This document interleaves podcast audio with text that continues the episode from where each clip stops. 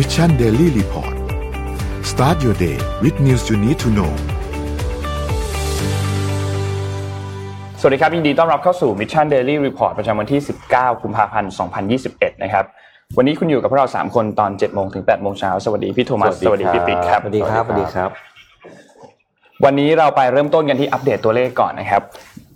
อัปเดตตัวเลขรอบโลกกันนิดนึงครับ ตัวเลขผู้ติดเชื้อสะสมทั่วโลกตอนนี้จากข้อมูลของ Johns Hopkins นะครับ ติดเชื้อ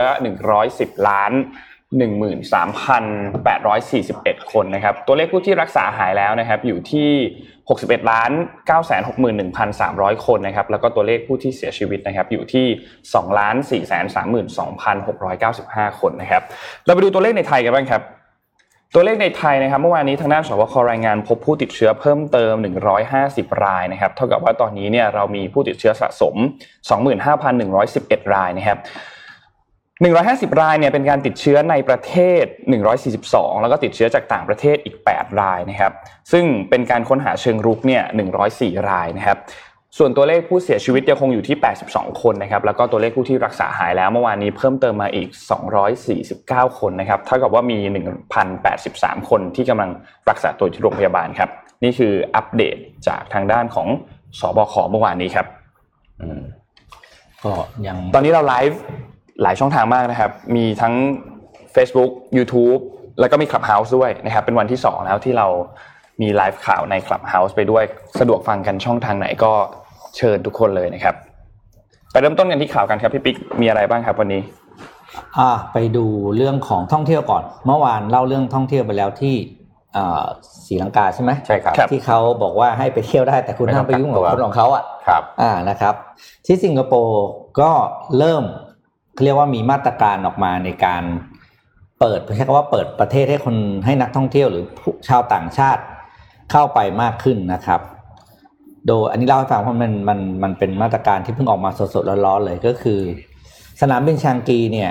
เขาเรียกมีมาตรการใหม่ออกมา ซึ่งอันนี้ก็น่าสนใจนะผมว่าอันนี้เป็นไปได้เลยที่เราจะทำก็คือเขาเรียกว่า business bit- business meeting bubble ครับอืมนะก็คือ แทนที่จะให้คนที่ต้องมาประชุมกันเนี่ย เข้ามาเจอกันในประเทศครับ ไปประชุมกันที่สนามบินแทน ประชุมที่สนามบิน ใช่ คือสมมุติว่านนท์มาจากนนท์มาจากไทยใช่ไหมครับมนนนท์ต้องบินไปพบลูกค้าหรือไปคุยเจรจาธุรกิจที่สิงคโปร์เนี่ย คุณไปเจอกันที่สนามบิน อืมไม่ต้องข้ามประเทศเข้ามา เอออืมคุยเสร็จไอเดียก็ดีกลับบ้านใช่ไหมนนท์ก็ไม่ต้อครับมามาไม่ไม่ไม่ต้องค้าง แล้วก็ ชาวชาวสิงคโปร์ก็กลับเข้าประเทศไปครับ ซึ่งอันนี้เนี่ยก็ บอกว่าเป็นเป็นเป็นหนึ่งในมาตรการที่นำออกมาใช้ใหม่นะครับ โดยสนามบินแชงกีเนี่ยเป็นผู้คิดค้นขึ้นมา แล้วก็ภายในเนี่ยฟ a ซิลิตี้เนี่ยจะจัดอ่าความสะดวกทุกอย่างนะครับ ให้ใช้ เพราะว่าถ้าตามใครตามไปไป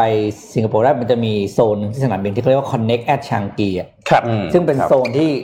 ได้รับการยกย่องว่าเป็นเป็นอ่าโซนเป็นสนามบินที่น่าเดินเที่ยวอะไรทุกอย่างอะ นั่นแหละตรงนั้นเน่ะเขาจัดนะครับจัดปรับปรุงสถานที่ใหม่เดี๋ยวนะขออนุญาตส่งรูปให้ดูดีกว่า เห็นดูแล้วก็เออแบบเออเข้าท่าจริงๆเนี่ยนะครับ อันนี้ก็อยากให้บ้านเรานำมาใช้บ้างนะครับ เดี๋ยวดูรูปกัน ไอเดียเนี่ยเขาเขาเขาปรับปรุงพื้นที่กว่า 72,000 ตารางเมตรนะครับ เพื่อรองรับการประชุมสำคัญหลาย ๆ อย่างที่จะเกิดขึ้นในปีนี้ คือปีนี้สิงคโปร์ตั้งใจว่าจะจัดกลับมาจัดการประชุมแบบแบบปกติให้ได้นะครับ แล้วก็ อะส่งรูปไปแล้วครับพอดีผมก็ลืมส่งรูปให้ขอโทษทีคือข่าวมันเพิ่งมาก็เลยหยิบขึ้นมาอ่านเลยนะครับ แล้วก็ตั้งเป้าว่าจะจัดงานสัมมนาใหญ่ ๆ เนี่ย ในปีนี้อีกสามครั้งอืมนะครับ โดยปรับปรุงอะขึ้นรูปได้เลยนะครับที่เพิ่งส่งเข้าไปดูเอาให้ภาพเล่าเรื่องให้เราฟังว่าเป็นยังไงบ้างนะครับครับก็จะเริ่มในเดือนพฤษภาคมนี้นะครับ ก็ถือว่าเป็นเป็นมาตรการที่ ทางภาครัฐเอกชนเนี่ยนี่เขาจัดอย่างนี้นี่อืมคุณไปคุณก็ประชุมกันอย่างนี้นะครับ ก็มีความน่าสนใจ แล้วก็น่าจะเอามาใช้ในบ้านเราได้นะพูดถึงแล้วอะอืมอืมอะโอเคครับไอเดียดีทีเดียวครับเอิ่มผมขออัปเดตข่าวในประเทศไทยนะครับ ล่าสุดครับกระทรวงการคลังแล้วก็ธนาคารแห่งประเทศไทยนะครับ ออกแพ็กเกจใหญ่ครับที่จะสนับสนุนนะครับ อุ้มภาคการท่องเที่ยวทั้ง supply chain นะครับ ไม่ว่าจะเป็น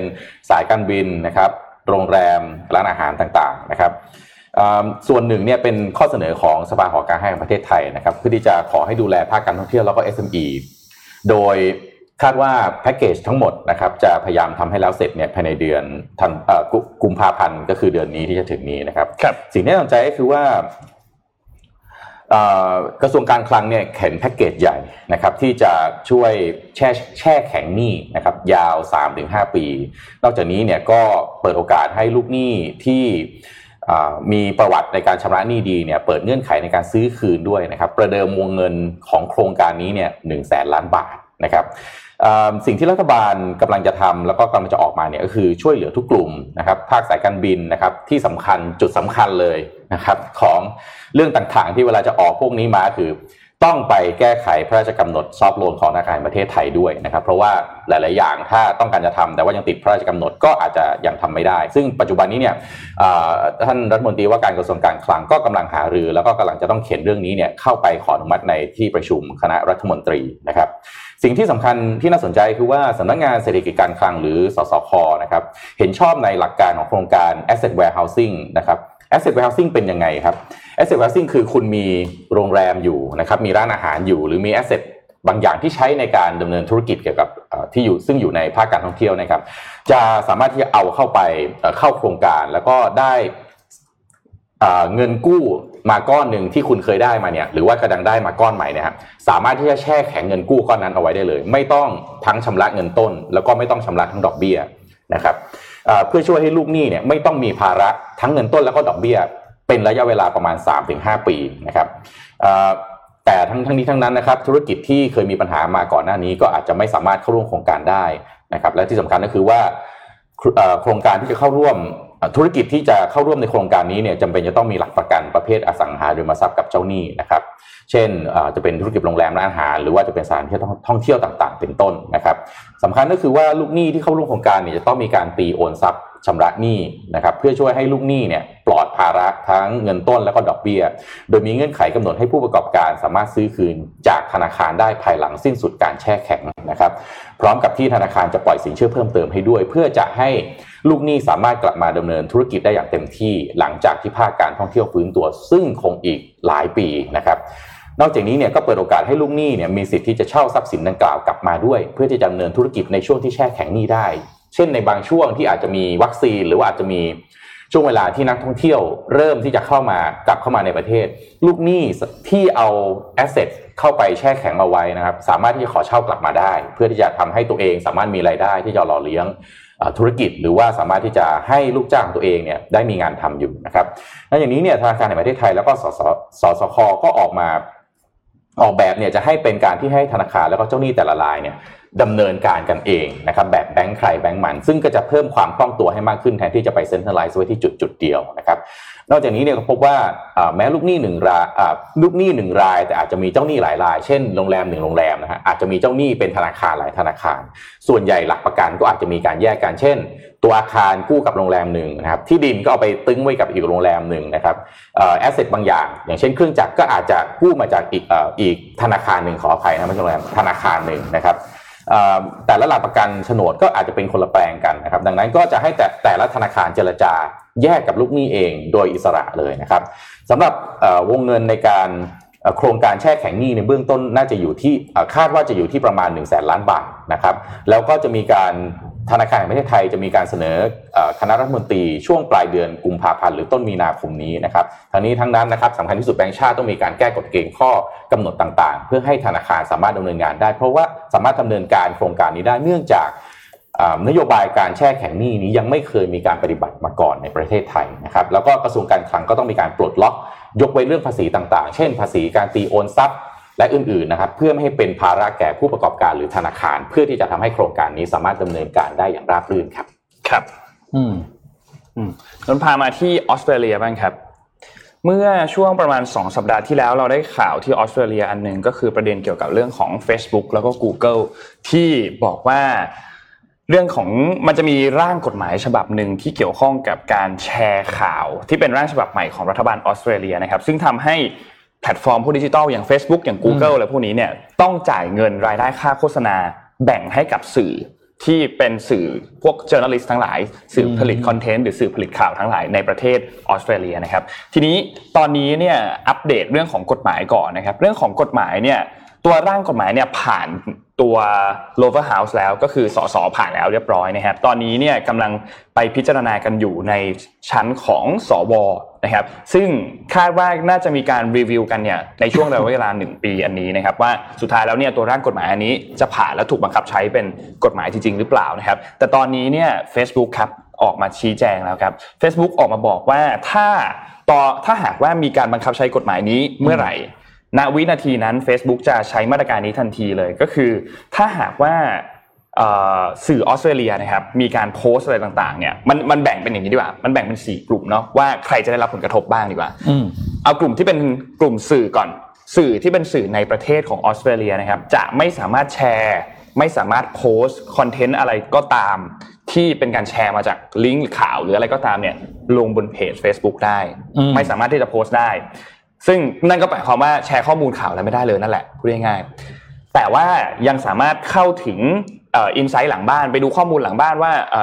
อิมเพรสชันเป็นยังไงรีชเป็นยังไงยังยังสามารถเข้าไปดูได้อยู่นะครับไม่ได้ปิดกั้นตรงนี้นะครับ ส่วนถ้าเป็นสื่อต่างประเทศล่ะ ถ้าสื่อต่างประเทศเนี่ยโพสต์ข่าวโพสต์คอนเทนต์ลง Facebook ได้ตามปกติ แต่คนที่ใช้งาน Facebook ในออสเตรเลียไม่เห็นอะไรเลย จะไม่เห็นจะไม่สามารถเข้าถึงได้ หรือว่ามองเห็นลิงก์หรือว่าโพสต์อันนั้นได้นะครับ ส่วนคนที่ใช้งานใน Facebook ในออสเตรเลียกลุ่มนี้จะดูก็ไม่ได้ แชร์ก็ไม่ได้ พวกคอนเทนต์ข่าวอะไรต่างๆ ดูไม่ได้แชร์ไม่ได้ จากทั้งสื่อในประเทศ และก็สื่อต่างประเทศนะครับส่วนกลุ่มผู้ใช้งานที่เป็นคนทั่วไปนะครับ จะไม่สามารถดูหรือว่าแชร์คอนเทนต์ข่าวที่มาจากสื่อในประเทศออสเตรเลียได้ นี่เป็นมาตรการตอบโต้ที่ Facebook ออกมาบอกนะครับ ซึ่งเริ่มต้นเนี่ยในวันที่ 17 กุมภาพันธ์ที่ผ่านมานะครับ ซึ่งผลกระทบมันค่อนข้างเยอะมากนะ ทีนี้ Facebook เองเขาก็ออกมาแถลงบอกว่า คือผู้ใช้งานคนอื่นๆ ที่ใช้งานร่วมกับเพื่อนแบบว่าเข้า Facebook ไปแล้วก็ไปเจอเพื่อนไปนู่นไปนี่เนี่ยไม่มีปัญหาใช้งานได้ต่อไป ไม่ได้มีการแบน Facebook เกิดขึ้นในออสเตรเลีย มีแค่ประเด็นเกี่ยวกับเรื่องของการแชร์คอนเทนต์ข่าว แล้วก็สื่อเท่านั้นนะครับ ทีนี้เราพูดถึงมูลค่ากันไหมดีกว่าว่า มูลค่าของตัวข่าวใน Facebook เนี่ยในหน้า New Feed ที่เราเลื่อนไปเนี่ยมันเป็นมูลค่าคิดเป็นประมาณกี่เปอร์เซ็นต์ของรายได้ Facebook ครับ Facebook เนี่ยออกมาแถลงบอกว่าประมาณน้อยกว่า4%อะซึ่งเป็นจำนวนที่น้อยมากนะ ถ้าเทียบกับรายได้อื่น ๆของ Facebook คอนเทนต์ทั้งหลายเนี่ยค่อนข้างสร้างรายได้ให้เยอะกว่า Facebook เยอะมากกว่าคอนเทนต์เรื่องของข่าวนะครับ แต่ว่า Facebook เนี่ยออกมาบอกว่าด้วยความที่สื่อมวลชนเนี่ยเป็นหนึ่งในตัวแปรสำคัญที่เกี่ยวข้องกับ ประชาธิปไตย เพราะฉะนั้นเขาก็เลยที่จะต้องการที่จะสนับสนุน แล้วก็เห็นแล้วว่าเมื่อปีที่แล้วเนี่ยสื่อในออสเตรเลียเนี่ยได้สร้างเขาเรียกว่าสร้างรายได้เนี่ยประมาณ 5,000 ล้านดอลลาร์สหรัฐ ซึ่งเป็นจำนวนเงินที่เขาสื่อออสเตรเลียไม่จำเป็นต้องเสียเงิน เพื่อที่จะยิงแอดโฆษณาอะไรเลย ก็ได้รายได้ก้อนนี้กลับมาแล้ว ก็ Facebook ก็ออกมาเคลมแหละประมาณว่าเฮ้ยเนี่ยฉันทำให้คุณตั้งขนาดนี้แล้ว คุณลองไปพิจารณาใหม่ไหมว่าไอ้ตัวกฎตัวร่างกฎหมายดังกล่าวเนี่ยมันมันมันจะคุ้มหรือเปล่า ถ้าเราจะต้องทำการแบนทีนี้ทางด้าน Google ว่าอะไรบ้าง Google เนี่ยก็ยังไม่ได้ออกมาแถลงชัดๆ ว่าเขาจะทำยังไง แต่เขาออกมาพูดแล้วแหละว่าเขาจะเขาก็ต่อต้านตัวกฎหมายฉบับนี้เหมือนกัน พวกสื่อแพลตฟอร์มโซเชียลมีเดียทั้งหลายเขาต้องออกมาต่อต้านอันนี้เหมือนกัน ก็บอกประมาณว่า ถ้าผ่านร่างกฎหมายอันนี้บังคับใช้เป็นกฎหมายจริงๆเนี่ยก็อาจจะมี action ที่คล้ายๆกับของฝั่ง Facebook แต่ของฝั่ง Facebook ไอ้ของฝั่ง Google เนี่ยมันมันแตกต่างกันเนาะ Google คืออันนี้ Facebook เขาเขียนในแถลงการณ์นะครับเขาบอกว่า Google เนี่ยเหล่า publisher หรือว่าคนที่ต้องการโพสต์ content ข่าวอะไรลงไปเนี่ยไม่ได้ตั้งใจที่จะโพสต์ลงไปใน Google แต่ว่าระบบ Search Engine น่ะมันทำให้การค้นหาเนี่ยมันหาเจอ เขาก็มีความเป็นไปได้ว่าอาจจะปิดการค้นหาให้มันหาไม่เจอก็ก็เป็นไปได้เหมือนกัน แต่ Google ยังไม่ได้ออกมาแถลงนะอ่าอันนี้ต้องรอดูว่า Google เนี่ยจะออกมาแถลงว่าอะไรนะครับ แต่ก็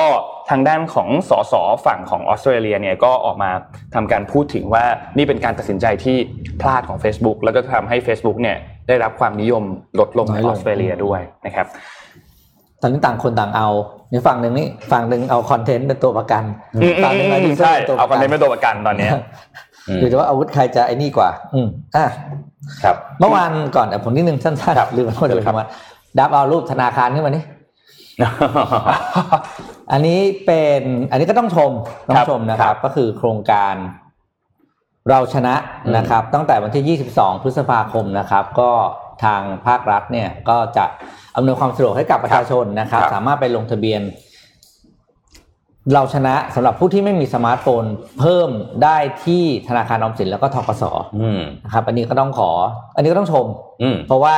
เห็นปัญหาเร็วแล้วเร็วเออแก้ปัญหาเร็วมากนะครับครับวันอังคารใช่ไหมไอ้ยวันจันทร์ที่ทำวันแรกเขาฟังพี่ไงเมื่อวันอังคารไม่นะเขาเห็นปัญหาอยู่แล้ว รูปมันก็ชัดเจนขนาดนั้นว่าประชาแซวชนแซวแซวประชาชนอะไรนะ ไม่สะดวกครับ อันนี้ก็ต้องชมนะครับ อันนี้ก็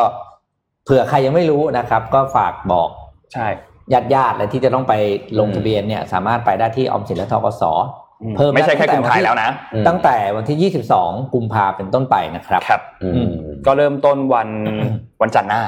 อ่าวันจันทร์หเริ่มน้าต้นวันจันทร์หน้าครับปีนี้ครับกระแสที่มาแรงที่สุดก็คือเรื่องของอาการ discriminate หรือว่า racial อ่าอ่าอืม equity นะครับก็คือความเท่าเทียมกันไม่ว่าจะเป็นในด้านต่างอืมๆนะครับ ผมอ่านหน้าข่าวในปัจจุบันนี้เนี่ยข่าวเกี่ยวกับเรื่องของความเท่าเทียมกันนี่เยอะมากขึ้นอืมเรื่อยๆ แล้วก็กลายเป็นสิ่งที่เอ่อไม่ว่าคุณจะเป็นองค์กรไหนหรือหน่วยงานไหนเนี่ยมองข้ามไม่ได้จริงๆอืมนะครับเอ่อหนึ่งในข่าวที่น่าสนใจนะครับแอปเปิลครับขอผมขอรูปเอ่อไม่แน่ใจน่าจะเป็นรูป H เอ่อ น่าจะเป็นรูป H3 เนี่ยนะครับ Apple ประกาศกองทุนนะฮะมูลค่า 100 ล้านเหรียญสหรัฐนะครับภายใต้ concept คือ Racial Equity and Justice Initiative นะครับโดยหลักก็คือว่าจะเป็นการจัดตั้ง bootcamp นะครับสำหรับ entrepreneur อืมเพื่อที่จะ support แล้วก็พัฒนาเอ่อผู้ประกอบการ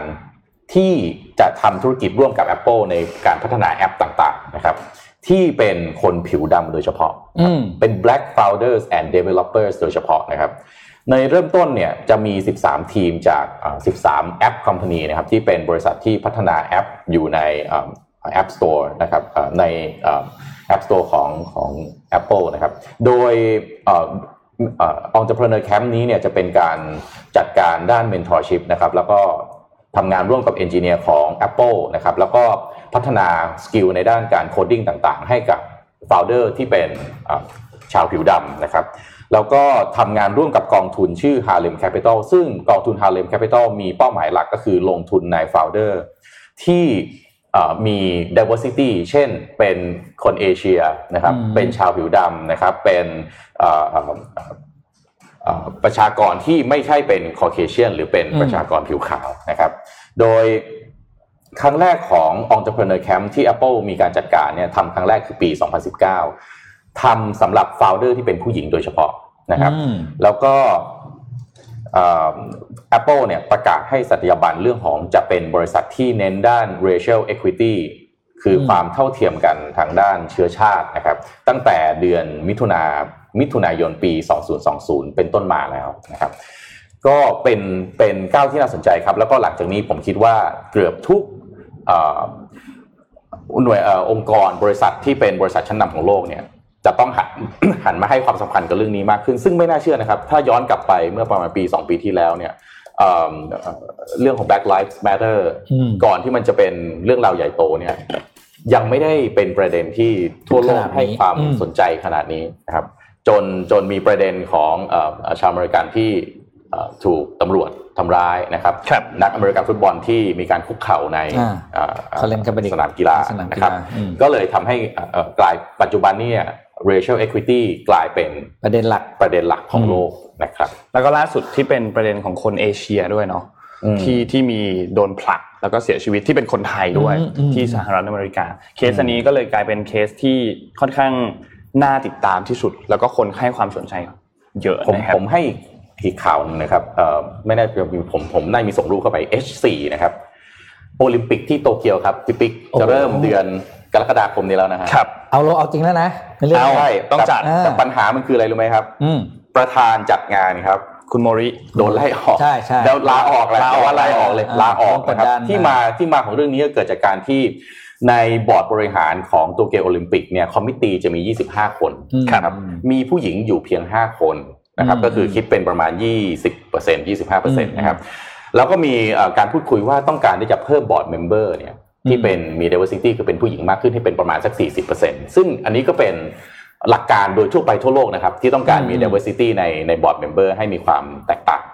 รับ นี้คุณโยชิโรโมริซึ่งเป็นอดีตประธานในปัจจุบันแล้วนะครับ ก็ได้มีกล่าวในในในการประชุมว่าผู้หญิงอาจจะไม่ค่อยเหมาะนะครับจะให้ใช้คำพูดที่อาจจะทำให้หลาย ๆ ฝ่ายรวมถึงสปอนเซอร์อย่างโตโยต้าเนี่ยไม่สบายใจครับก็เลยเป็นที่มาให้คุณโยชิโรโมริเนี่ยจำเป็นที่จะต้องแสดงความรับผิดชอบในการลาออกไปนะครับ แล้วก็เป็นโจทย์ใหญ่ของนายกรัฐมนตรีคุณสึกะที่จะต้องหา ม้านะครับแผนหาผู้นำมาแทนในระหว่างเรียนม้ากลางศึกในระหว่างที่งานกีฬามหากรรมกีฬาที่ใหญ่ที่สุดของมนุษยชาติเนี่ยนะครับ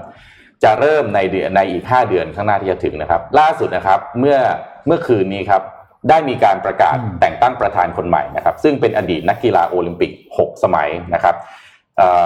ก็คือ เป็นอดีตนักกีฬาโอลิมปิก 6 สมัยชื่อคุณเซโกะฮาชิโมโตะอายุ 56 นะครับ เป็นนักกีฬา speed skate แล้วก็เป็นนักกีฬาจักรยานนะครับ ซึ่งอยู่ใน committee 25 ท่านนั่นแหละนะครับ แล้วก็เป็นหนึ่งในสองท่านที่อยู่ในคณะรัฐมนตรีของนายสึกะนี้ด้วยนะครับทางคุณเซโกะฮาชิโมโตะเนี่ยหลังจากที่ตัดสินใจมารับตำแหน่ง president ของคณะ คอมมิตี้ที่ดูแลด้านการจัดการโอลิมปิกของญี่ปุ่นนะครับก็จะเป็นที่จะต้องลาออกจากคณะรัฐมนตรีของนายสึกะเพราะว่าโดยการจัดการแล้วเนี่ยก็ไม่อนุญาตให้ควบสองตำแหน่งได้นะครับ แล้วก็คุณสึกะคุณสึกะนายกรัฐมนตรีสึกะก็เลยแต่งตั้งคุณทามายโยทามายโยโมรุคาวะนะครับเข้าไปดำรงตำแหน่งในบอร์ดเดิมที่คุณฮาชิโมโตะเนี่ยดูแลอยู่ในตำแหน่งอยู่นะครับ คุณโมริเดิมที่ลาออกไปก็คืออายุ 83 ปีแล้วแล้วนะครับ แล้วก็เป็นมีอดีตเนี่ยก็มีอะไรนะมี background ในการทำงานร่วมกับคณะรัฐมนตรีของนายสึกะมายาวนาน แต่ว่าก็ต้องบอกว่าจะเห็นได้ว่าด้านความเท่าเทียมกัน ไม่ว่าจะเป็นทางด้านเพศนะครับทางด้านเชื้อชาตินะครับหรือว่าจะเป็นทางด้านแบ็กกราวน์อะไรก็ตามเนี่ยกลายเป็นสิ่งที่จะต้องให้ความระมัดระวังและต้องให้ความเคารพนะครับคือจริงๆแล้วก่อนที่จะฟิกซ์ หรือว่าแก้ไขสิ่งที่เราพูดเนี่ยผมคิดว่าจำเป็นที่สุดต้องแก้ไขสิ่งที่เราคิดก่อนนะครับ ถ้าเราไม่เข้าใจสิ่งที่ความเป็นไปของโลกนี้ หรือว่าสิ่งที่ควรจะเป็นนะครับ ก็คือให้ความเคารพกันไม่ว่าจะเป็นbackground ที่มาว่าทุกคนก็เป็นคนเหมือนกัน ก็จะทำให้คุณมีปัญหาได้นะครับครับนนเสริมจากพี่โทมัสครับนนเพิ่งได้มีโอกาสคุยกับรุ่นพี่คนหนึ่งที่เขาไปเรียนต่อที่ญี่ปุ่น ตอนนี้ยังอยู่ที่ญี่ปุ่นนะอยู่ที่ญี่ปุ่นอีก น่าจะอีก 2 ปีประมาณนี้นะครับ ก็เขาก็บอกว่าตอนนี้สถานการณ์ที่ญี่ปุ่นเนี่ยโอเคมันมีเคสเรื่องโอลิมปิกเนาะว่าสุดท้ายแล้วก็ต้องจัดแหละ แล้วก็มีประเด็นว่าคุณโมริเนี่ยเพิ่งมีการลาออกไปจากประเด็นที่พี่โทมัสเล่าให้ฟังเมื่อกี้ ทีนี้ในเรื่องของว่า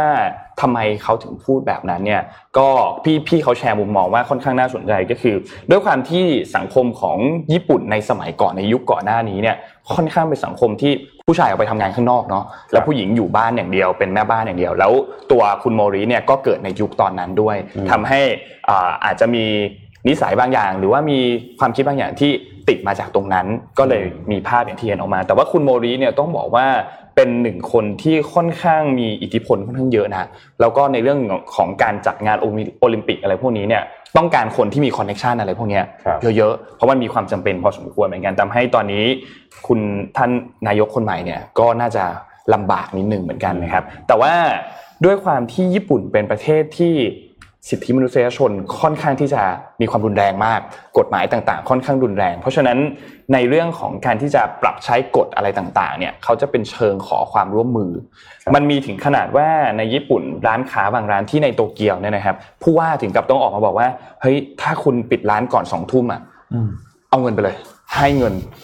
แล้วจำนวนเงินที่ให้ไม่ได้ให้น้อยๆนะครับก็คือชดเชยยอดขายเลยสี่หมื่นบาทนะครับสี่หมื่นบาทโอเคมันอาจจะชดเชยยอดขายไม่ได้หรอกเพราะว่าด้วยความที่ในพื้นที่โตเกียวก็เป็นพื้นที่ที่มันเป็นพื้นที่ทองอะเนาะ ทำอาจจะทำยอดขายต่อวันหนึ่งเนี่ยได้เยอะกว่าจำนวน 4 0,000 บาทอยู่แล้วในช่วงเวลาหลังสองทุ่มนะครับแต่ก็เป็นการขอความร่วมมือเขาไม่สามารถที่จะไปบังคับไปปิดได้ ทีนี้นนก็เลยถามว่าแล้วแล้วเขาทำยังไงกันนะรัฐบาลพยายามที่จะทำยังไงเพื่อควบคุมอันนี้เนี่ยเขาใช้การแบบเป็นแนวๆเหมือน social blaming นิดนึงอะเหมือนกดดันทางโซเชียลอะว่าแบบเฮ้ยคุณ ช่วยกันปิดหน่อยเถอะจะได้โควิดจะได้ไม่ระบาดประมาณนี้นะครับกับอีกเรื่องหนึ่งที่น่าสนใจในญี่ปุ่นก็คือเขามีแอปพลิเคชันนะรัฐบาลออกแอปพลิเคชันอันหนึ่งมา ใช้ AI ควบคุมเลย คุณเข้าไปกรอกใช่ไหมว่าคุณเป็นอาชีพต่ออาชีพแบบนี้มีความเสี่ยงประมาณนี้ แล้วอายุเท่านี้เป็นเพศนี้นี่นี่แบบนี้เนี่ยคุณน่าจะได้รับวัคซีนประมาณเท่าไหร่อืมพี่เขาเนี่ยเป็นนักศึกษากำลังศึกษาอยู่ใช่ไหมครับอยู่อืมปอโทไม่แน่ไม่แน่ใจว่าปอโทหรือปอเอกนะครับ ก็ บอกว่าน่าพอคำนวณ AI มาแล้ว น่าจะได้วัคซีนในอีกประมาณ8ถึง9เดือนข้างหน้าโอ้อืมคือมันซึ่ก็งให้ AI จัดคิวให้ ใช่ ให้ AI จัดคิวให้ แต่ว่าอันนี้เป็นการแบบ estimate คร่าวๆนะ เพราะว่าคือเขาก็แชร์ออกมาบอกว่าชาวต่างชาติทุกคนอะอืมที่อยู่ในประเทศอะได้รับวัคซีนฟรีหมด รัฐบาลให้วัคซีนฟรีหมดอืมเพราะว่าไม่ใช่อะไร คือเอ่อ คนญี่ปุ่นบางทีเขาก็กลัวใช่ไหมไม่อยากที่จะออกไป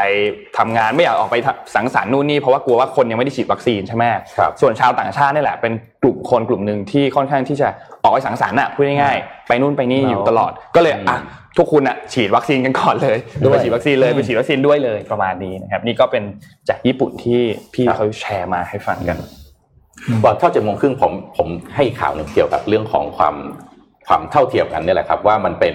มันเป็นสิ่งที่โลกนี้กำลังต้องการและทุกคนกำลังมุ่งไปขนาดไหนครับผมขอรูปน่าจะ H6 หน่อยนะครับ ESA ครับ European Space Agency ครับ ต้องบอกว่า เอ่อ European Space Agency ก็คือเหมือน NASA แต่เป็นของยุโรปนะครับอืมซึ่งนักบินอวกาศของ ESA เนี่ยต้องบอกว่าหลังๆเนี่ยแทบจะไม่เคยรับนักบินอวกาศใหม่ๆเข้าไปเลยนะครับล่าสุดที่เคยนับรับรับนักบินอวกาศเนี่ยก็คือตั้งแต่ปี 2008 แล้วก็ไม่เคยรับนักบินอวกาศใหม่ๆเข้าไปเลยนะครับล่าสุดมีการเปิดรับนักบินอวกาศนะครับ ESA เนี่ย European Space Agency นะครับแต่ภายใต้โครงการที่ชื่อว่า Parastronaut Project ก็คืออยากจะขอรับเอ่อเอ่อนักบินอวกาศเอ่อรุ่นใหม่ที่เป็นผู้พิการ ก็คือว่ามีความสามารถในการรับรู้ได้ แต่ว่าไม่ได้มีเอ่อเอ่อร่างกายสภาพร่างกายที่เหมือนคนปกตินะครับอืมอาจจะมีประสาทสัมผัสปกติเหมือนมนุษย์นะครับ มีรับรู้ได้นะครับ คิดได้คำนวณได้ แต่ว่าร่างกายอาจจะไม่ได้เป็นเหมือนเออคนปกติทั่วไปนะครับ ซึ่งอันนี้ เปิดเปิดรับแล้วก็ให้เอ่อสมัครเข้าไปแล้วนะครับ โดยจะมีการตัดสินในช่วงประมาณสักปีเอ่อมีการคัดเลือกนะครับในช่วงประมาณปี 2022 นะครับ โดยเอ่อจะคัดเลือกโดย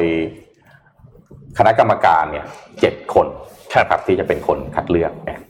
ก็ให้ดูอีกอันหนึ่ง Parastronaut Project แต่ไม่ใช่ไม่ใช่ว่ารับเด็กใช่ไหมไม่ใช่ครับ อันนั้นคือหมายถึงว่าคนที่ อาจจะมีความสูงไม่อืมอืมเอาต่ำกว่าอ่ต่ำกว่าเกณฑ์เมตรที่คสามสิบอ่อย่างเงี้ยอืมนะครับจริงๆต้องบอกว่าอาชีพอะไรนักบินอวกาศเป็นหนึ่งในอาชีพในฝันของคนหลายคนนะครับอ่าแล้วก็หลาย ๆสำหรับน้องๆหลาย ๆ คนที่อาจจะไม่ได้เกิดมาภายใต้เอ่อสภาพแวดล้อมนะครับหรือองค์ประกอบที่มันดูน่าจะเป็นนักบินอวกาศได้ ผมคิดว่าในอนาคตครับ การจะเป็นอะไรก็ตาม ไม่มีกำแพงกั้นแล้ว ไม่ว่าคุณจะเกิดมาใน พื้นที่ไหนก็ตามอืม background แบบไหนก็ตาม หรือเกิดมาด้วยสภาพร่างกายแบบไหนก็ตามครับถ้าผ่านการฝึกได้เนาะใช่ครับก็ทุกอย่างสาเป็มารถนไปได้ทำในโลกสมัยนี้แหละครับ ครับ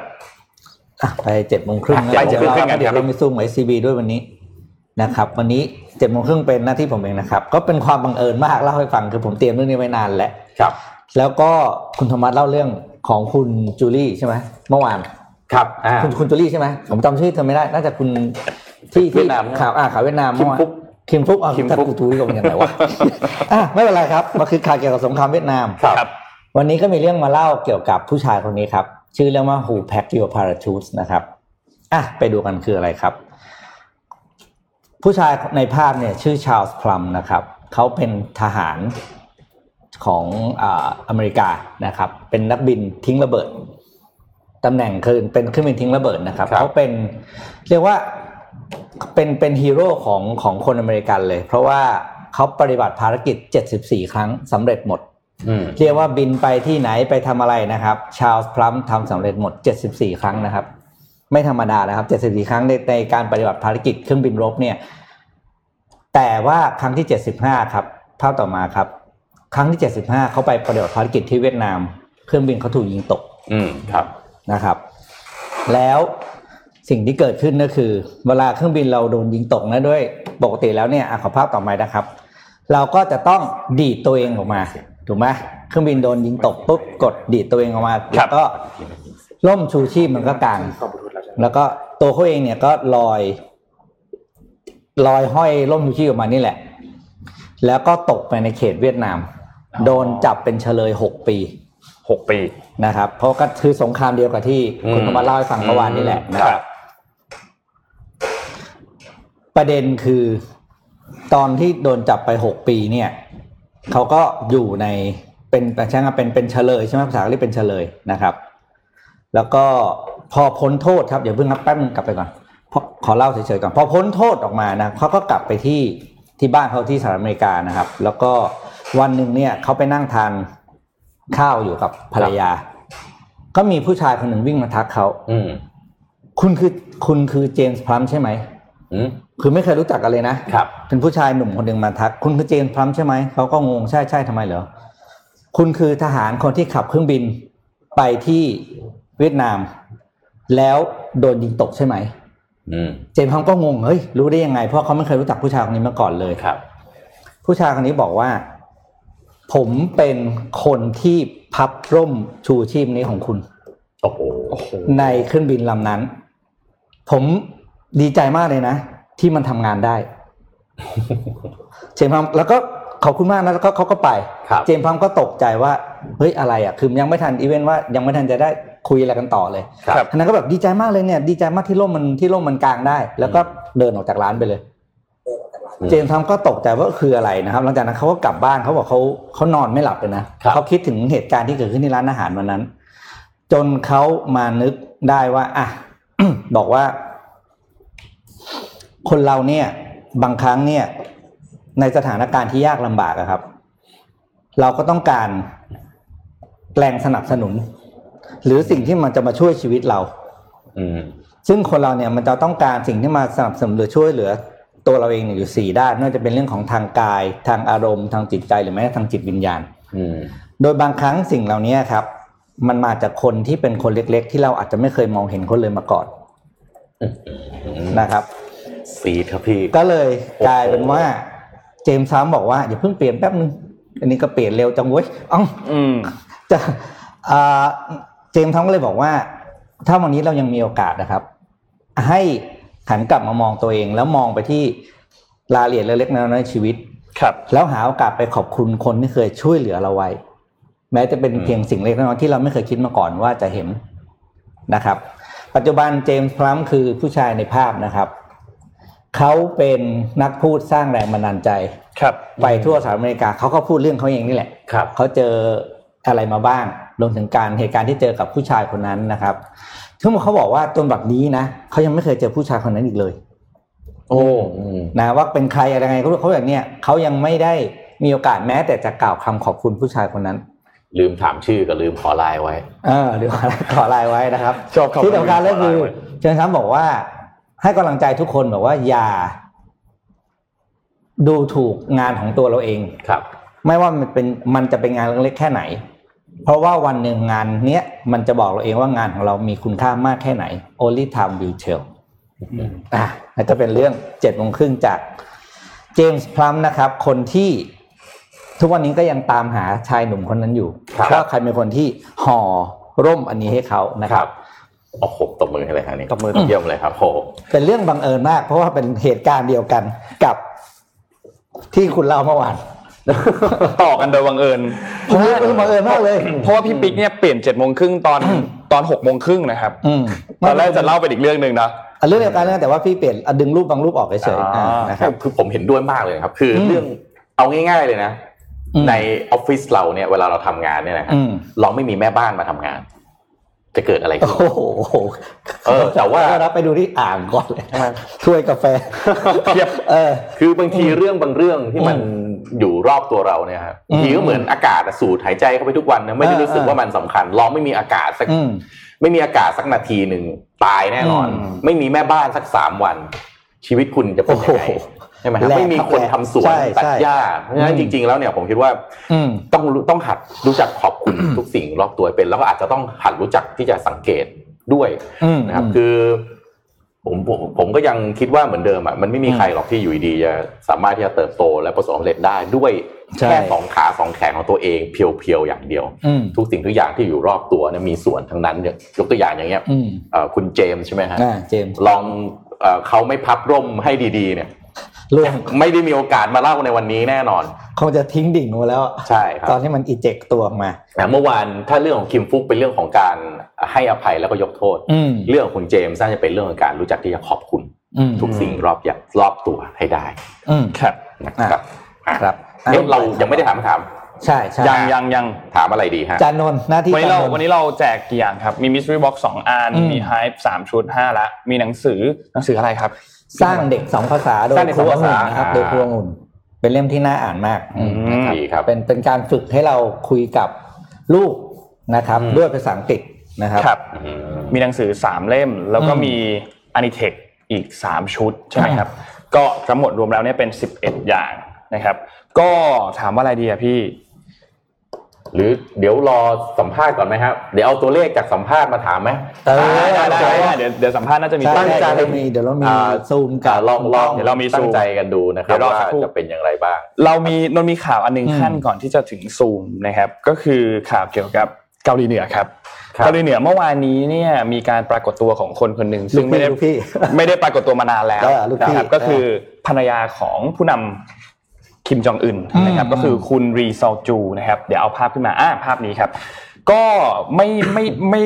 ไม่มาปรากฏตัวให้สื่อเห็นเนี่ยเป็นระยะเวลามากกว่า 1 ปีแล้วนะครับเพิ่งมาออกมาปรากฏตัวเนี่ยเมื่อวันอังคารที่ผ่านมานะครับ แล้วก็ในช่วงโควิดเนี่ยตอนนั้นเนี่ยก็ก็ไม่เห็นเธอเลยนะครับ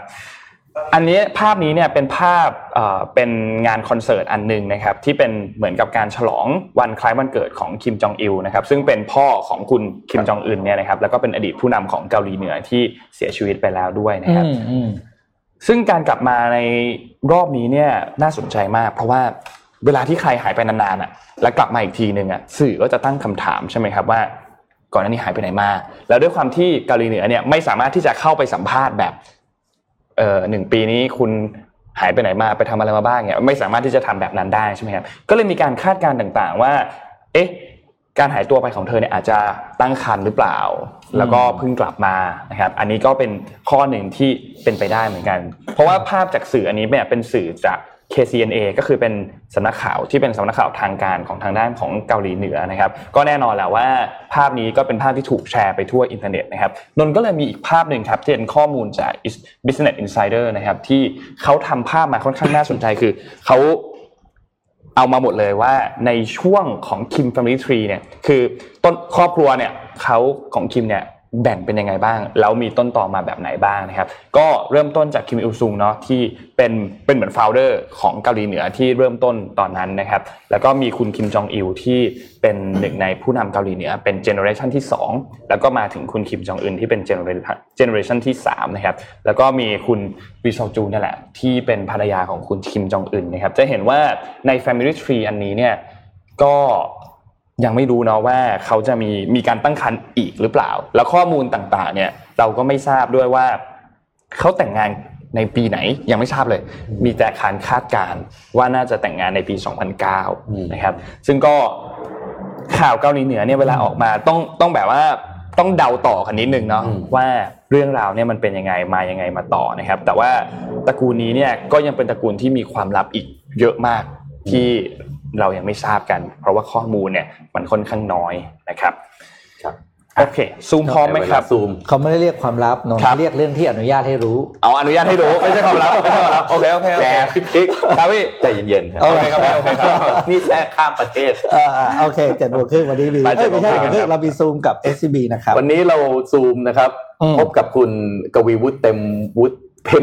คุณกวีวุฒิเต็มภูวพัฒน์นะครับ Head อ่า of Venture Builder นะครับของ SCB นะครับจะมาให้สัมภาษณ์ผ่านซูม ซึ่ง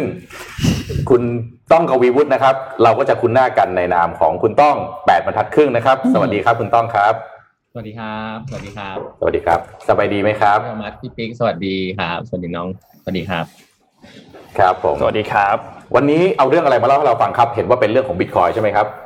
อ๋อครับ สวัสดีครับ ก็จริงช่วงนี้เรื่องของคริปโตเคอเรนซีนะครับ จริงๆมันเป็นงานของทีม SCB 10X ที่เราทำค่อนข้างเยอะนะครับ ก็เลยก็มีเรื่องน่าสนใจ พอสมควรเลยนะครับวันนี้ ครับครับแล้วบิตคอยน์คืออะไรครับ แล้วก็เกี่ยวอย่างไรกับชีวิตคนเราครับฮะจริงๆบิตคอยน์เนี่ยเอ่อต้องบอกว่ามันถ้าเอาตามแบบตามแบบแบบต่อกับบ้านทุดดินเลยเนี่ยบิตคอยเนี่ยมันคือเหมือนเหมือนโค้ดนะมันเป็นโค้ดเลยนะ เหมือนโค้ดแบบคอมพิวเตอร์แบบเนี้ยนะครับเพียงแต่ว่ามันเป็นโค้ดครับที่อยู่บนเทคโนโลยีที่เรียกว่าบล็อกเชนเพราะฉะนั้นมันเนี่ยไม่สามารถที่จะมีจำนวนจำกัดแล้วก็ไม่หายไปนะครับซึ่งซึ่งสิ่งครับเทคโนโลยีเนี้ยมันทำให้เกิดสิ่งที่เรียกว่า มันทำให้ของเนี่ยมันมีมูลค่าและมีจำกัด คือมันไม่สามารถจะกอบและหายไปได้นะอันนี้คือง่าย ๆสำหรับบิตคอยแต่ว่าถามว่ามันเกี่ยวกับชีวิตมนุษย์ยังไงเนี่ย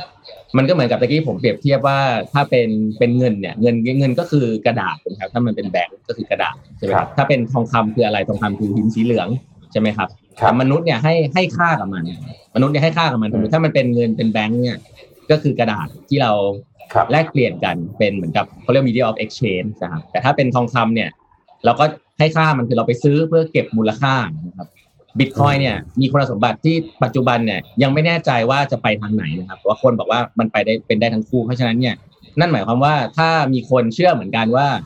เฮ้ยอนาคตบิตคอยเนี่ยซึ่งมันมีคุณสมบัติอะไรบางอย่างที่ที่เล่าไปในทีเนี้ยมันสามารถที่จะนำมาใช้ในการแลกเปลี่ยนในชีวิตประจำวันได้ก็จะคล้ายๆเงินนะครับแต่ถ้าเกิดมันสามารถนำไปเก็บมูลค่าได้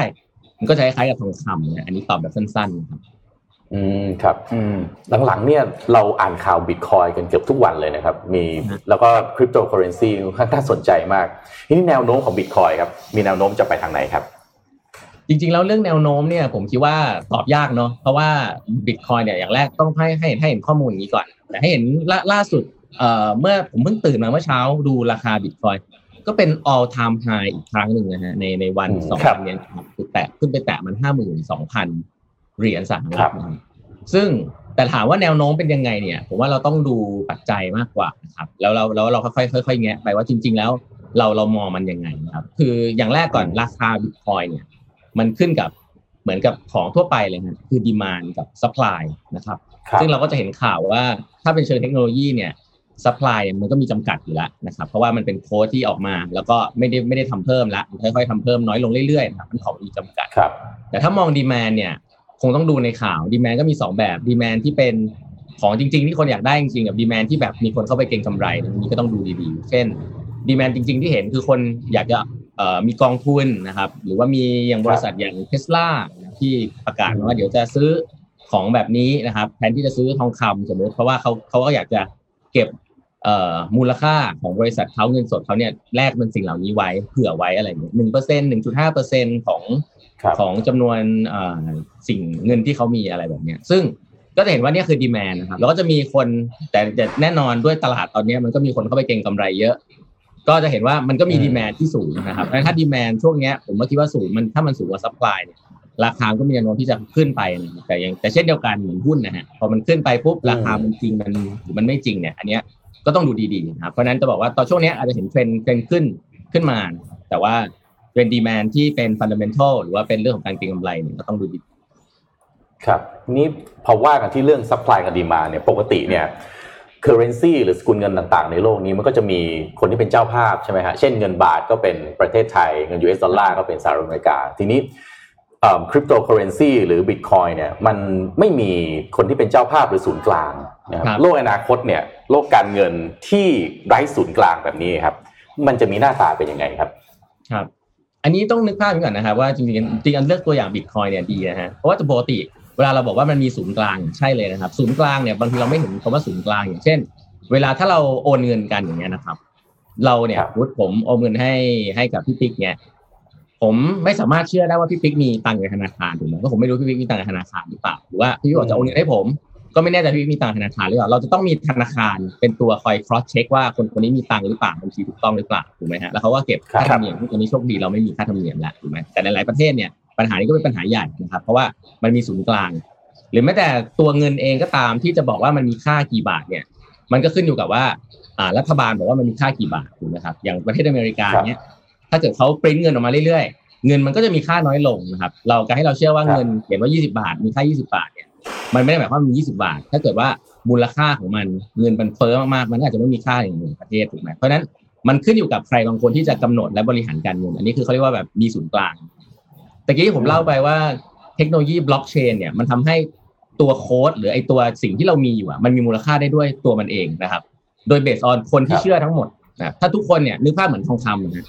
ถ้าทุกคนเชื่อเหมือนกันว่าของอันเนี้ยมันมีมูลค่าเนี่ย เขาก็สามารถแลกเปลี่ยนกันได้เลย โดยที่ไม่ต้องมีใครบอกว่ามันมีมูลค่าหรือเปล่าอันนี้แบบพูดแบบง่าย ๆ ก่อนนะครับคือไม่ต้องมีใครบอกว่ามันมีมูลค่าหรือเปล่าเพราะเทคโนโลยีบล็อกเชนเนี่ยบอกว่า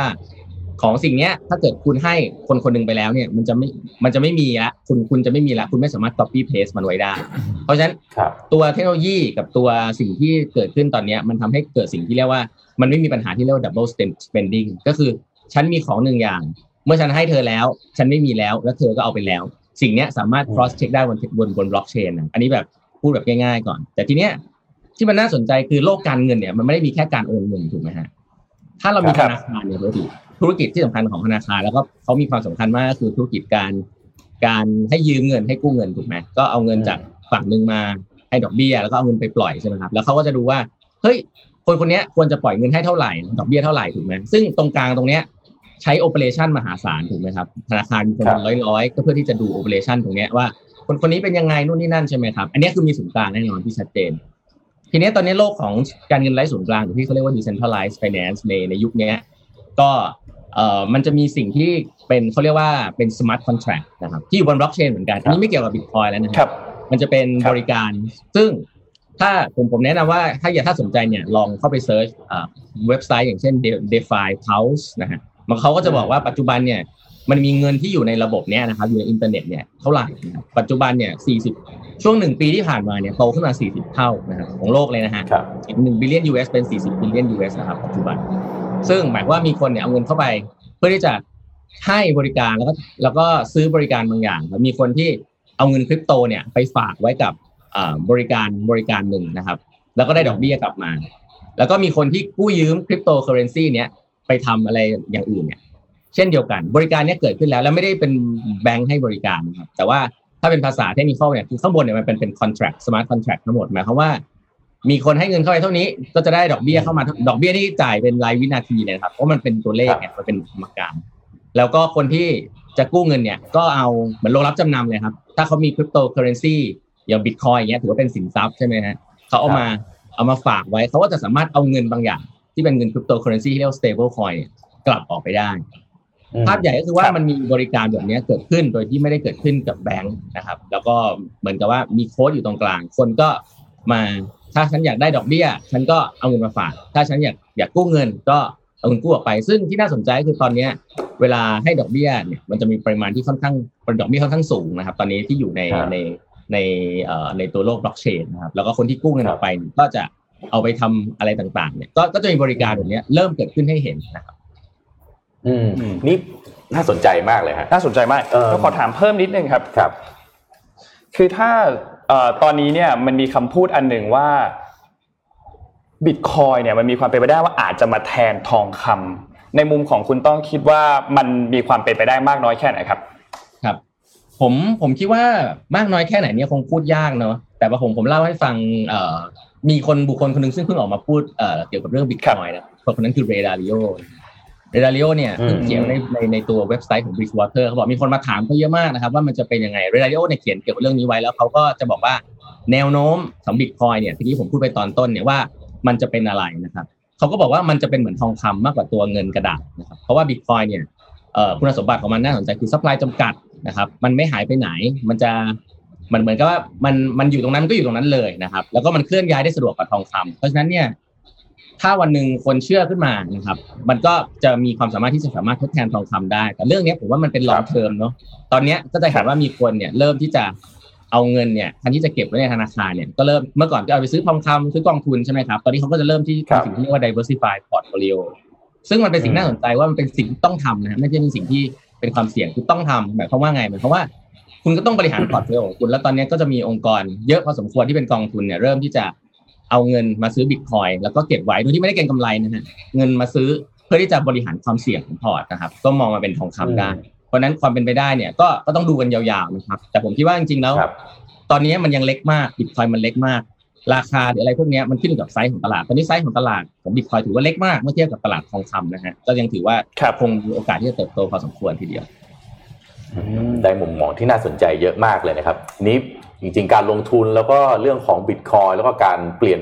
เปลี่ยนแปลงต่างๆของโลกเนี่ยอาจจะต้องใช้การความรู้ความเข้าใจที่ค่อนข้างเยอะมากนะวันนี้ก็ต้องขอบคุณคุณต้องกวีวุฒิเต็มภูวพัฒน์มากๆนะครับ Head of Venture Builder จาก SCB และที่สำคัญนะครับแฟนคลับของชาวแปดบรรทัดครึ่งนะฮะที่จะได้ฟีเจอริง จากคุณต้องในวันนี้ด้วยในตอนเช้าวันนี้นะครับยังไงถ้ามีโอกาสนะฮะขออนุญาตเชิญมาให้ความรู้กับพวกเราอีกครั้งใน Mission Daily Report นะครับขอบคุณมากนะครับคุณต้องครับดีครับต้องอ่าสวัสดีครับขอบคุณมากครับสวัสดีครับสวัสดีครับอะนี่ขนาดตลาดยังเล็กอยู่นะใช่ราคาแบบ all time high ทุกวันน่าสนใจมากนะเพราะราว่าคามันแบบเปิดมา รู้งี้ รู้งี้ รู้งี้ทุกวันเลยรู้อะไรไม่เท่ารู้งี้ใช่ไหมครับ ครับ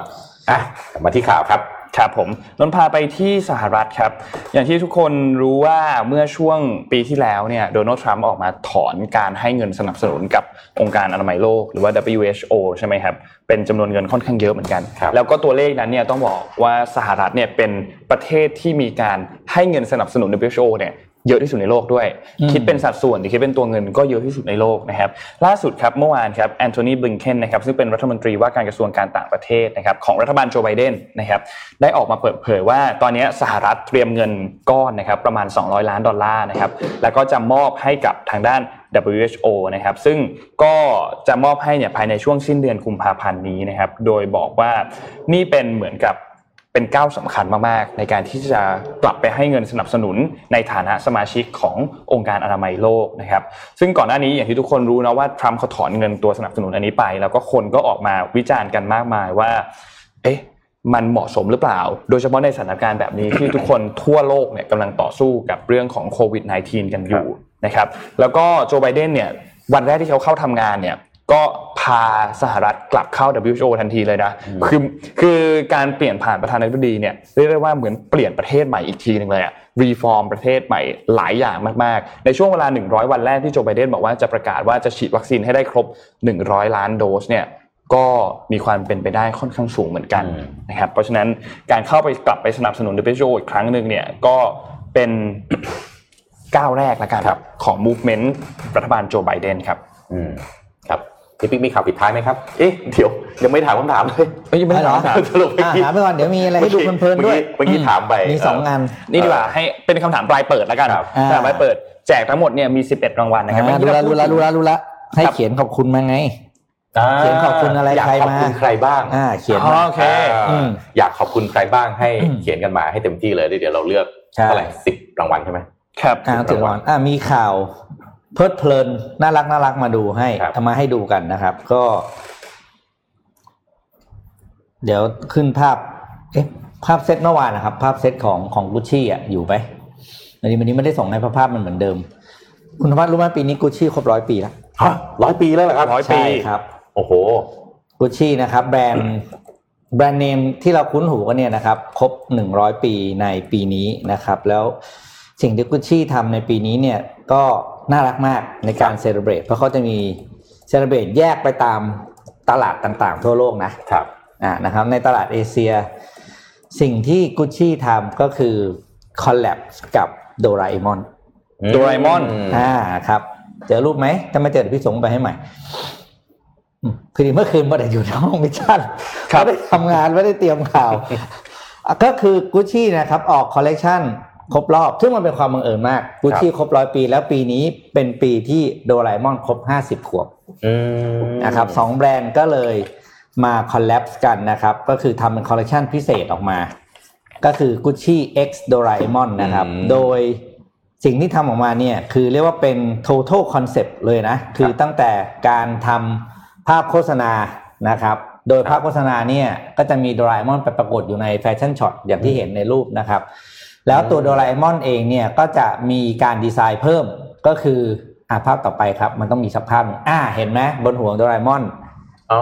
เห็นไหมมีอะไรพิเศษขึ้นมาครับ มันคือเขาวัวมันคือครับเกี่ยวอะไรเขากับวัว เพราะปีนี้เป็นปีวัวปีวัวใช่ไหมปีนี้เป็นปีวัวของอืมของของ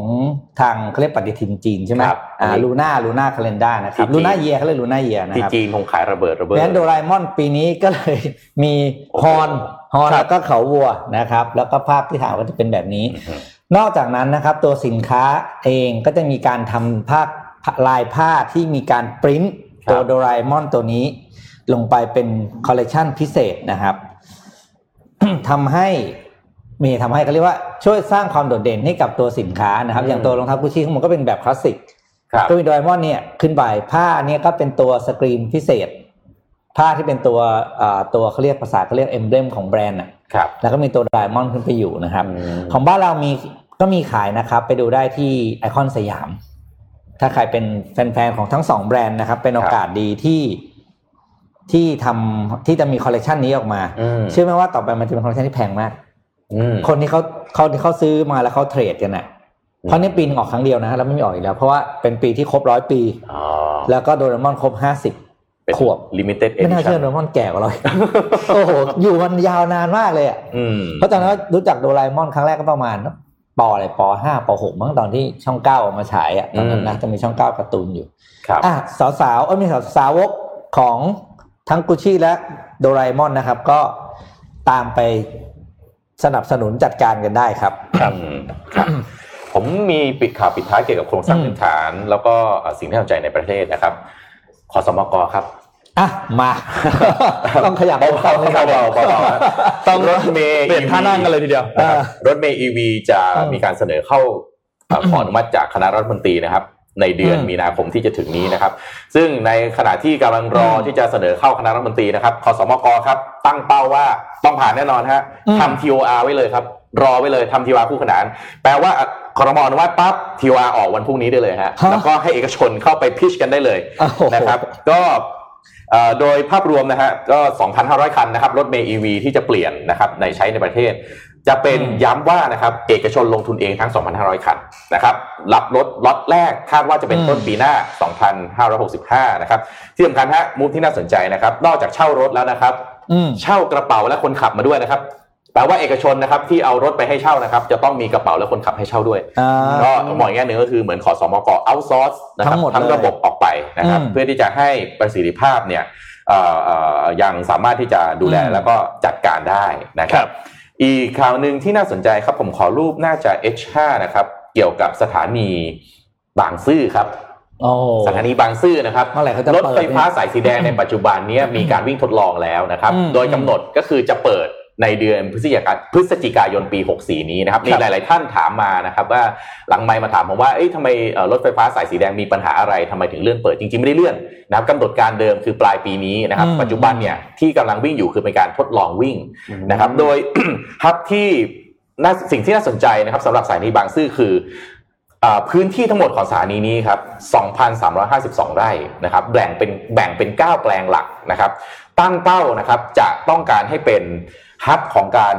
เอ่อขนส่งแล้วก็คมนาคมทางรางที่ทันสมัยแล้วก็ใหญ่ที่สุดในอาเซียนนะครับเอ่อปัจจุบันเนี้ตั้งเป้าที่จะเปิดใช้ในไม่อีกอีกไม่กี่เดือนที่จะถึงนี้แล้วนะครับ โดยทางเอ่อกระทรวงคมนาคมนะครับ นอกจากที่จะตั้งเป้าให้เปิดใช้สถานีบางซื่อได้เต็มรูปแบบแล้วเนี่ย ตั้งเป้าแล้วก็จริงๆมอบหมายด้วยนะครับ ให้ ย้ายนะครับการเอ่อคมนาคมขนส่งที่หัวลำโพงทั้งหมดคือให้เลิกใช้หัวลำโพงไปเลยอืมแล้วมาใช้บางซื่อที่ที่เดียวเลยนะครับอืมประเด็นคืออะไรครับ ประเด็นเพราะว่าโครงการในการลงทุนของทั้งเอ่อเอ่อสถานีบางซื่อนี่เนี่ยหลายหมื่นล้านบาท ปัญหานะครับอย่างที่หนึ่งครับมีการเอ่อพื้นที่เนี่ยต้องการตั้งเป้าที่จะให้เป็นพื้นที่ที่มี mixed use นะครับมีทั้ง แน่นอนว่าในหลาย ๆ ประเทศที่เป็นสายรถไฟใหญ่ ๆ แบบเนี้ยครับ มันก็จะมีศูนย์การค้านะครับ เป็นย่าน commercial อาจจะมีออฟฟิศสำนักงานด้วยซ้ำนะครับอืมก็ตั้งเป้าที่จะให้พื้นที่เนี้ยถูกพัฒนาให้เป็นพื้นที่ที่เอ่อเอ่อมีการเอ่อเอา mixed use เข้าไปนะครับ แล้วก็มีเอ่อเศรษฐกิจนะครับหมุนเวียนนะครับ ก็เลยมีการเอาแปลง A นะครับ ในทั้งหมด 9 แปลงนี้ครับมี 5 แปลงนะครับที่พร้อมที่จะถูกนำมาพัฒนาแล้วก็ให้เอกชนเนี่ยเข้าไปประมูลครับเพื่อที่จะพัฒนาอืมพื้นที่ทันทีคือแปลง 5 แปลงนี้นะฮะ A B D E แล้วก็ G นะครับในภาพนี้เลยนะครับ แปลงแรกครับที่ถูกนำมาเอ่อเอ่อจะประมูลนะฮะให้เอกชนเปิดให้เอกชนเอกชนยื่นซองประมูลนะครับ ก็คือแปลง A นะครับ ดูที่ข้างล่างนะฮะสีแดงอะสามสิบสองไร่สีแดงนะครับ เปิดปั๊บนะครับปีที่แล้วครับใช้เวลาผ่านไปจนปิดประมูลครับ ไม่มีใครยื่นซองเลยสักซองเดียวครับนะครับเพราะว่าอาจจะด้วยเหตุผลหลายประการนะครับหนึ่งในเหตุผลนั้นอาจจะมีเรื่องของโควิดเข้ามาด้วยนะครับ คือแปลง A เนี่ยคาดว่าหลังจากพัฒนาแล้วเนี่ยจะมีมูลค่าประมาณสัก1 0 0 0 0 1 0,000ล้านบาทที่น่าสนใจคือว่าหลังจากแปลง A ครับทางกระทรวงคมนาคมตั้งเป้ามากครับแปลง E ครับ 79 ไร่ใหญ่กว่าแปลง A นะครับแล้วก็พื้นที่เนี่ยติดกับสถานีบางซื่อสามารถเดินคอนเน็กต่อได้เลย เพราะฉะนั้นสามารถที่จะเป็นห้างสรรพสินค้าเป็นอะไรต่างๆได้ ตรงนั้นนะฮะมูลค่าถ้าหลังจากพัฒนาแล้วคาดว่าจะมีมูลค่าถึง 30,000 ล้านบาทนะครับประเด็นคือพอแปลง A หมื่นล้านยังไม่มีคนมาประมูลเลยปั๊บเนี่ยทางกระทรวงคมนาคมก็เรียกว่าอยู่เฉยไม่ได้ ต้องพลิกตำราโดยด่วนครับเพื่อที่จะทำให้ traffic แล้วก็ทำให้พื้นที่เนี้ย เป็นพื้นที่ที่น่าสนใจไม่งั้นเนี่ย อีก 8 แปลงที่เหลือครับ ไม่ออกแน่เลยลำบากแน่นอนนะครับ ตอนนี้ 5 แปลงมีความพร้อมแล้วอีก 4 แปลงคือต้องรอเรื่องของการรื้อถอนแล้วก็ปรับพื้นที่ต่างๆ ให้มีความพร้อมนะครับ ปัจจุบันนี้เนี่ยค่าใช้จ่ายนะครับที่เกิดขึ้นในสถานีบางซื่อเนี่ยสปีเนี่ยพันสี่ร้อยล้าน ผมได้เคยเอามานำเสนอไปแล้วนะครับว่าแผนที่นำเสนอไปกับกระทรวงคมนาคมเนี่ยประมาณสักสองร้อยล้านเท่านั้นเองนะครับก็ถูก ตีกลับไปให้ให้เป็นสองพันล้านอะไรอย่างใช่ไหมอ่าอย่างน้อยขอสักพันหกร้อยนะครับเพื่อที่จะ cover cost นะครับตอนนี้ก็ยังไม่มียังไม่มีข่าวออกมานะครับยังไม่เห็นความคืบหน้านะครับว่าได้มีการเสนอแผนกลับไปอีกทีแล้วหรือยังนะครับ ก็สถานีรถไฟบางซื่อครับค่อนข้างจะมีความสำคัญต่อระบบการคมนาคมทางรางของทั้งกรุงเทพแล้วก็จริงๆ ทั้งประเทศไทยนะครับ เพราะว่าต่อไปเนี่ยสายนี้รถไฟบางซื่อเนี่ยจะต้องคอนเน็กกับ รถไฟฟ้าความเร็วสูงที่เชื่อมทั้งสามสนามบิน แล้วก็รถไฟฟ้าความเร็วสูงที่เชื่อมออกไปทั้งฝั่งตะวันตกแล้วก็ฝั่งตะวันออกทางเหนือแล้วก็ทางใต้ของประเทศ ถ้าการแผนที่รถไฟฟ้าทั้งหมดของกรุงเทพด้วยเนี่ยสถานีบางซื่อเนี่ยแทบจะกลายเป็นหัวใจหลักในอนาคตเลยนะครับเพราะฉะนั้นเนี่ยพื้นที่ที่ดินตรงนี้เนี่ยไม่ถูกพัฒนาเนี่ยไม่ได้แน่นอน เพราะว่าถ้ามันจะต้องรองรับประชากรเป็นหมื่นเป็นแสนในอนาคตเนี่ยครับฟาซิลิตี้ต่างๆ พื้นที่ที่ดินการเดินการการสัญจรนะครับ จะต้องมีความสะดวกสบายนะครับถ้าไม่ถูกพัฒนาครับก็ถ้าเป็นห่วงเหมือนกันปัจจุบันนี้ฮะกลุ่มทุนที่เคยสนใจแล้วกันใช้คำว่าเคยนะครับ สนใจก็คือมีปตทนะครับมีกลุ่ม BTS กลุ่มเซ็นทรัลแล้วก็ทุนญี่ปุ่นฮะปัจจุบันไม่ได้ยื่นเลยนะครับไม่ได้ยื่นเลยก็อาจจะต้องมีการปรับ feasibility ในการคำนวณใหม่นะครับ มีการเสนอผลประโยชน์ที่อาจจะสามารถทำให้เอกชนเนี่ย มีเห็นความคุ้มค่านะครับในการลงทุนร่วมกับโครงการภาครัฐ ในโครงการที่เอกชนจะเป็นจะต้องลงทุนระยะยาวแบบนี้ ภายใต้ความเสี่ยงของสถานการณ์โควิด แล้วก็เศรษฐกิจโลกที่มีความเปลี่ยนแปลงก็ผันผวนภาพของบางซื่อในปัจจุบันนี้กับภาพของบางซื่อก่อนหน้านี้ก่อนที่มีโควิดเข้ามาเนี่ยแตกต่างกันอย่างมากนะครับก็เดี๋ยวจะต้องเอามาอัปเดตอีกทีครับเพราะว่าเป็นโครงการที่ใหญ่ที่สุดโครงการหนึ่งของกระทรวงคมนาคม และเป็นโครงการที่ใหญ่สุด โครงการหนึ่งของประเทศไทยที่กำลังจะเกิดขึ้นในปีนี้เลยทีเดียวครับน่าสนใจโอเคอะครบถ้วน วันนี้น่าจะน่าน่าจะครบถ้วนแล้วประมาณนี้นะครับขอบคุณทุกคนมากๆที่ติดตามนะครับทั้งทุกช่องทางเลยนะทั้ง Facebook YouTube แล้วก็ใน Clubhouse นะครับตอนนี้เราเพิ่งเริ่มเข้ามาไลฟ์ใน Clubhouse ด้วยก็เดี๋ยวลองปรับปรับดูว่าในอนาคตอาจจะมี ฟังก์ชันต่างๆ ที่เราอาจจะลองเอามาใช้ด้วยกับข่าวเช้าของเรานะครับ ก็ขอบคุณสปอนเซอร์นิดนึงนะครับ All New Isuzu Mu X นะครับเหนือทุกความเชื่อเหนือทุกความสำเร็จนะครับแล้วก็ขอบคุณเนสกาแฟอเมริกาโน่เฮาส์เบนนะครับสัมผัสศูนย์ทรีจากกาแฟชั้นดี ยกระดับประสบการณ์การดื่มกาแฟนะครับแล้วก็ขอบคุณ SCB นะครับที่อยู่กับเรามาอย่างยาวนาน แล้วก็วันนี้มีคุณต้องมาช่วยแชร์ข้อมูลเกี่ยวกับเรื่องของ Bitcoin ด้วยนะครับก็ขอบคุณสำหรับข้อมูลดีๆนะครับแล้วก็ขอบคุณทุกคนมากๆที่ติดตามนะครับ คุณผู้ฟังทุกท่านสำคัญมากจริงๆกับรายการของเรานะครับ วันนี้เราสามคนก็ลาไปก่อนครับ แล้วเดี๋ยวพบกันใหม่อีกครั้งหนึ่งในวันจันทร์หน้าครับ สวัสดีครับ สวัสดีครับมิชชันเดลี่รีพอร์ต